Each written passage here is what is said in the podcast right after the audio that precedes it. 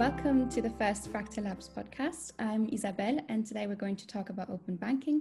Open banking has revolutionized the way we deal with our data and has given the power back to the consumer. Today, we're joined by three very important personalities who have been actively shaping the open banking industry. Our first guest is Felicia Meyerowitz Singh, CEO and co founder of Akoni. And we're also joined today by Samantha Seaton, CEO at MoneyHub, and Amy Kroviak, CEO and founder of Comms Alchemist and former head of stakeholder engagement at the Open Banking Implementation Entity. Maybe we could talk a little bit more about what you do exactly and who you serve with your role. Amy, could you maybe start us off? Sure. Um, I'm CEO of Comms Alchemist, which is an integrated communications uh, agency. We focus on reputation management largely. And for the last 25 years, I've been advising several leading companies, mostly in the FS space over the last several years. And part of that, I was, um, as you've already mentioned, head of stakeholder engagement at OBIE. I help clients really navigate the and take advantage of the opportunities that are arising from new open data technologies. And as we all know, and we'll talk about today, those technologies are really transforming financial services and are set to transform even sectors beyond that as we head towards the burgeoning open data economy. And my goal ultimately is to help companies in that space um, transform the sector and beyond to make it inclusive, sustainable, and as robust as possible. I think that sounds great. Thank you very much. Sam, maybe you could tell us a bit more about you. Uh, yes, so Sam Seaton, so CEO of Money Hub, which is all about getting everyone we can into the fields of financial wellness. But basically, we do that by bringing everyone's data together, which open banking is obviously a, a key enabler of that, and then providing insight so that you can make informed decisions and um, we license our platform to enterprises to help them do that. Very interesting. Thank you. And um, last but not least, Felicia, could you maybe tell us a little bit more? Thanks for having me, and a pleasure to be with such a wonderful woman, may I just say. And I just want to shout out on the podcast for Sam, my inspiration, and congratulations for your award. So um, at Akoni, we provide a cash platform uh, and a cash marketplace. So we increase returns on cash provide a safe haven in these times of uncertainty where people don't want to be in the markets. We serve businesses and consumers, and we work a lot with um, IFA partners, wealth platforms, where we provide a, a, a portal, a branded portal, everything's white label. We're an API first company, so we also provide an API solution. We work with a range of partners, and um, actually, as Sam mentioned, about what MoneyHub do. We use MoneyHub's data. They are one of our partners. And we personalize the solution to prompt our clients around where to place cash. And we increase returns on an, on automated basis so that you don't have to think about your cash the same way most people don't really think much about their investments once they have a mandate with a risk profile. It, we make it that easy to increase returns for your cash. Thank you. And you're all also on the steering committee of the Open 51, a very impressive organization that has launched recently and brings together the women transforming the financial services sector. Could you maybe tell me a little bit more about that? So yes, well, I think Amy is the star of the show on this one. So a big shout out to Amy on this one because um, it's her energy and enthusiasm for uh, 51 of the percent of the population being represented well with data. Because as we know, uh, to date, um, we've probably had an imbalance in terms of gender in, in, in all manner of um, areas of business, but really the, the main worry is that as we march forward with technology underpinning pretty much everything we do, that uh, we, we, must be, we must be conscious of not having the bias in the data. So it's all about making the data fair. So it's all about, it's great to have it open. Open data is brilliant, but it's also got to be fair to everyone. Um, so yeah, so I don't know if I should hand over to Amy just to to uh, to to allow her to be a bit more um, energetic about exactly what what spurred her into into action. Thanks, Sam. The only thing I would add to that is uh, two things. I was spurred into action after having a couple of glasses of wine with Felicia at a very stuffy House of Commons event. Oh gosh, uh, summer I think 2019 and we looked around the room and it was predominantly white male. And we thought why is that? You know where are the women? Because we know they exist and they are leading the transformation. And open 51 is really focusing on raising those voices of the women who have been working very hard to not just deliver open banking and open finance that started but equally to sort of share their expertise and knowledge as well. So that's what it's all about. And we had our hard launch uh, in August, and uh, everything's going really well. We've got a you know a group of over 60 women that grows every day. So fantastic.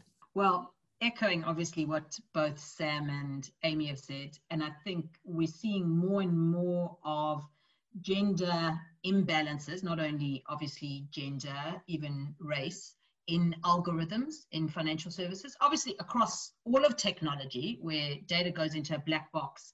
And if the designers of that black box are, again, you know, a typical genre of person, a white male, then it will come out with that kind of bias. So being able to work out how that is corrected within society so we are not all faced with this on an ongoing basis you know so our children aren't sitting there any sort of product with credit in it whether there's an element of insurance or it's a mortgage and there should be equality in that and really we think it's critical both from a policy perspective as well as from a technology perspective that this is represented and uh, in our steering group and our members we see women with a lot of experience at very senior levels who can adequately represent that. And, and I don't, uh, this is not a UK issue. It's a global issue. And even as a Open 51, we're always interested in new members that can add value to that, who are dealing with open data, open finance in many different formats. Yeah, I should add that it's uh, www.open51.io. So, you know, anyone watching the podcast, um, they can have a look and you can also get more information from the website. And I do think that, you know, we go back on and look at sort of open banking and, you know, open data full stop. It's the quality of the data that's going to allow us to realize the full potential of open banking for consumers and SMEs. And if the data has bias in it or there's bits that are missing you know, we need to constantly interrogate that data to make sure it's as fantastic as it should be, because inversely, your end product is wholly dependent on that. So again, that's what a lot of our members are focused in working on those areas, not just with gender bias, but data quality full stop. It's amazing to hear that women are coming together to tackle the gender data gap in that way. Well, I guess my next question then would be you have all been on so many open banking panels, already been saying so much about it, but what is one thing that you have never said about open banking that you always wanted to or that you never had the chance to say? I know it's not an easy one. Felicia, this time we could start with you. So, from our perspective, I've probably said it, but I think it needs repeating is that open banking for me is just really one component and we speak a lot about open finance in terms of the next steps and sam can talk a lot about you know retirement and pensions and that whole world of investments and opening up that data. But really it's moving far beyond that using multiple other sources of data some of which are already open. You know we've had a lot of discussions you know relating to agricultural data healthcare data bus timetable you know all of this that ultimately comes into our financial well-being and how that helps us personalize solutions for clients. So, and there's two parts to this really is one is the data. The second is we work in a highly regulated sector. So distributing a product is the next step in that. You know, people want some insights about their life, but they don't, it's not like, oh, here's the insight. It's then, well, what must I do? And let me go and do it in one seamless transaction. So it's not, oh, here's the insight. Then I have to go find information about what I have to do. Then I have to go somewhere else and log it in and provide my data in 15 different formats. It's really being able to look within that entire system, which is why FinTech is fairly unique, uh, providing those regulated products in a sound way which supports consumers and businesses and enables their growth important uh, repeating as often as uh, someone can. Sam, what is one thing that you feel you haven't had the chance to say before? Probably to Thee's point, we've probably touched on it. There's probably nothing that I haven't spoken about on, on, on open banking because you know, we, we have actually um, brilliantly had lots of opportunities to talk about it over the last, well, it's nearly three years now. I mean, in, in January 2021, it's, um, it'll be three years since uh, open banking for the CMA9 uh, became, you know, a requirement. So, um, but the thing that still bothers me, I guess, is that we keep wanting it to be talked about as if it's less secure. So we're getting less secure, not more secure. And so that's the thing that I, I guess still bothers me a bit is that I think the media, uh, on a lot of panels I sit with, the banks, the compliance, the regulatory, the lawyers, everyone hones in on how we need to stress about open banking. And I'm a bit like, no, we need to stress about how bad it is already and how good it can be with open banking implemented. So I, I, I guess that is what I would say is that we, we seem to forget how insecure it is at the moment, how lack of clarity people have over all sorts of manner of their data, let alone financial data. Um, so we, we seem to brush over all of that. And, and I'll be honest with you, it really bugs me. Understand. Amy, is there anything you'd like to say? Um, this was a tricky question because I actually have quite a few things, but I'm just going to build. I think I'll build on what Sam is saying because coming at it from a comms perspective, if I could go back in time, I would ban the word open full stop because I think B2C open doesn't work. And what it makes people feel, and we've seen this in loads of testing we've done of consumers and SMEs while I was at OBIE and in other sort of areas and with other clients, is that it scares consumers and they don't understand it. And I think that where we'll see success, and we've got over 2 million people already who have adopted open banking in the UK, um, probably closer to 3 million would be my personal guess. But um, the value proposition is going to make people adopt it. And they will then see that, yes, entirely, it's far more secure than where we are traditionally. And that is, you know, making their sort of personalized data giving them better products that are more secure and it works well. And I would just steer clear 100% of trying to keep explaining what open banking is to a consumer or an SME. Underneath all of that, once we've had some success and there's loads of propositions on the market, then you can sort of explain it to people want to know. But in terms of, you know, Google Maps, how many people want to know about the Rails and the API under that? They don't. They want to download Google Maps and find the restaurant or, you know, the meeting place they need to be at. So I think that needs to be really highlighted. And I'm with Sam. Let's get away from sort of trying to say, oh, open banking, prove it's secure. It is secure. I mean, on that, Amy, I mean, you will laugh. It wasn't that long ago that I was on the escalators at Reading Station, and you, you have two at the same time that go up. And there was a gentleman on the um, next to me talking to his colleague, and he was saying, "Oh, look, Google Maps has said that I'm going to be at Reading Station at exactly, you know, 9:21, and it's 9:21. How do how does Google Maps to do that. So to your point, no idea how it does it. Absolutely delighted and and, and and and can't comprehend how accurate and correct it is.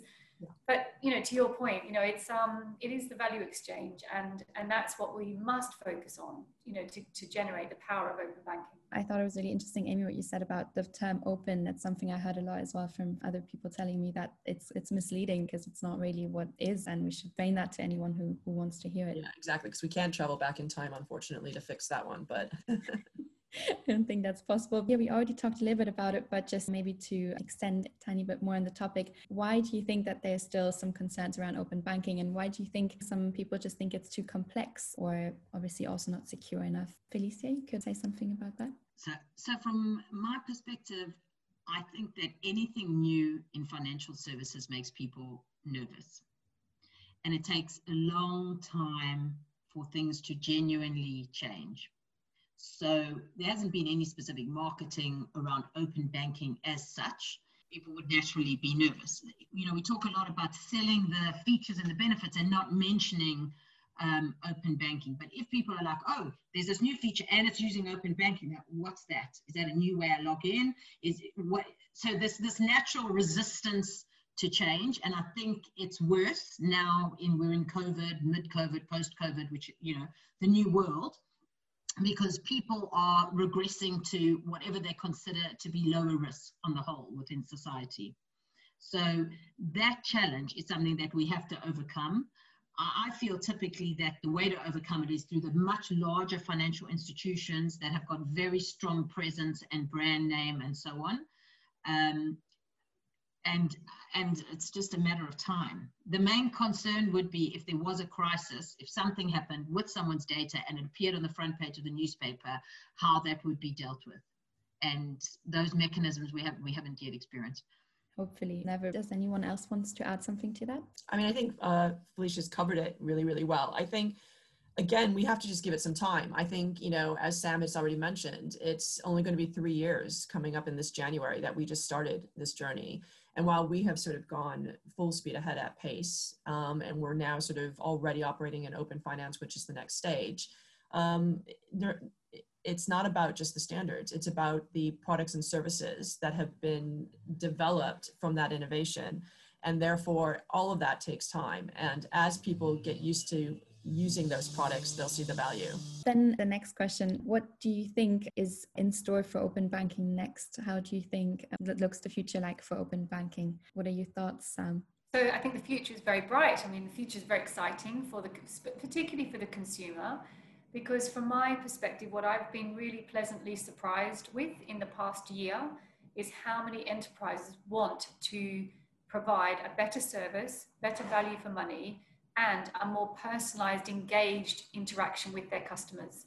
And it really doesn't matter whether you're a mortgage customer, whether you're an insurance customer, a savings customer, or actually even in the retail world, you know, where they want to get your phone to you quicker, faster, you know, cheaper. Um, it doesn't matter. What we've seen is a massive shift towards really wanting to engage with the consumer. And so we should take heart in that because if those companies are starting to really want to use technology for the, for the likes of you and me to benefit from, th- that's what we really need because the, the, the, technology and the kit to do it is now around. We, we need them to leverage it and they have to have appetite in order to, to do that. But what's amazing is in the last year, I've seen a lot of appetite from enterprises wanting to do that. So, so I think I think the future is definitely very bright. Definitely think that too. Elisa, is that your opinion too? Yeah, absolutely. I think we're only going to grow in terms of the benefits uh, from technology uh, and from open banking, open data, open finance, because we are going to win as consumers. There's a huge amount of innovation that's coming out, and it will benefit businesses and consumers who then we can maximize this for our own productivity, for increasing returns or decreasing risk on our financial lives. Um, but being able to get that on board is what's critical. Amy, is there anything you'd like to add? The only thing I would add is I think we're going to see more adoption more quickly because payments functionality is now being addressed in the final stage of the CMA order. So we'll see reverse payments, variable recurring payments, and that payments functionality has been um, a missing link and a big missing link. Um, and from that perspective, I would say by this time next year, the discussion would be very, very different because we would be leaps and bounds ahead. And I know I, people who know me know I'm not an optimist, but I am very optimistic and echo exactly what Sam and uh, Felicia have been saying bright future. There's a lot happening around payments, and I think that will probably be the new revolution in our uh, financial ecosystem. This unfortunately already brings us to the end of our podcast. Thank you very much, uh, Sam, Felicia, and Amy, for joining us today and sharing your wisdom. Thank you. Thank you also to everyone who has tuned in, and we have provided you with an interesting perspective on open banking and some new insight on Open 51.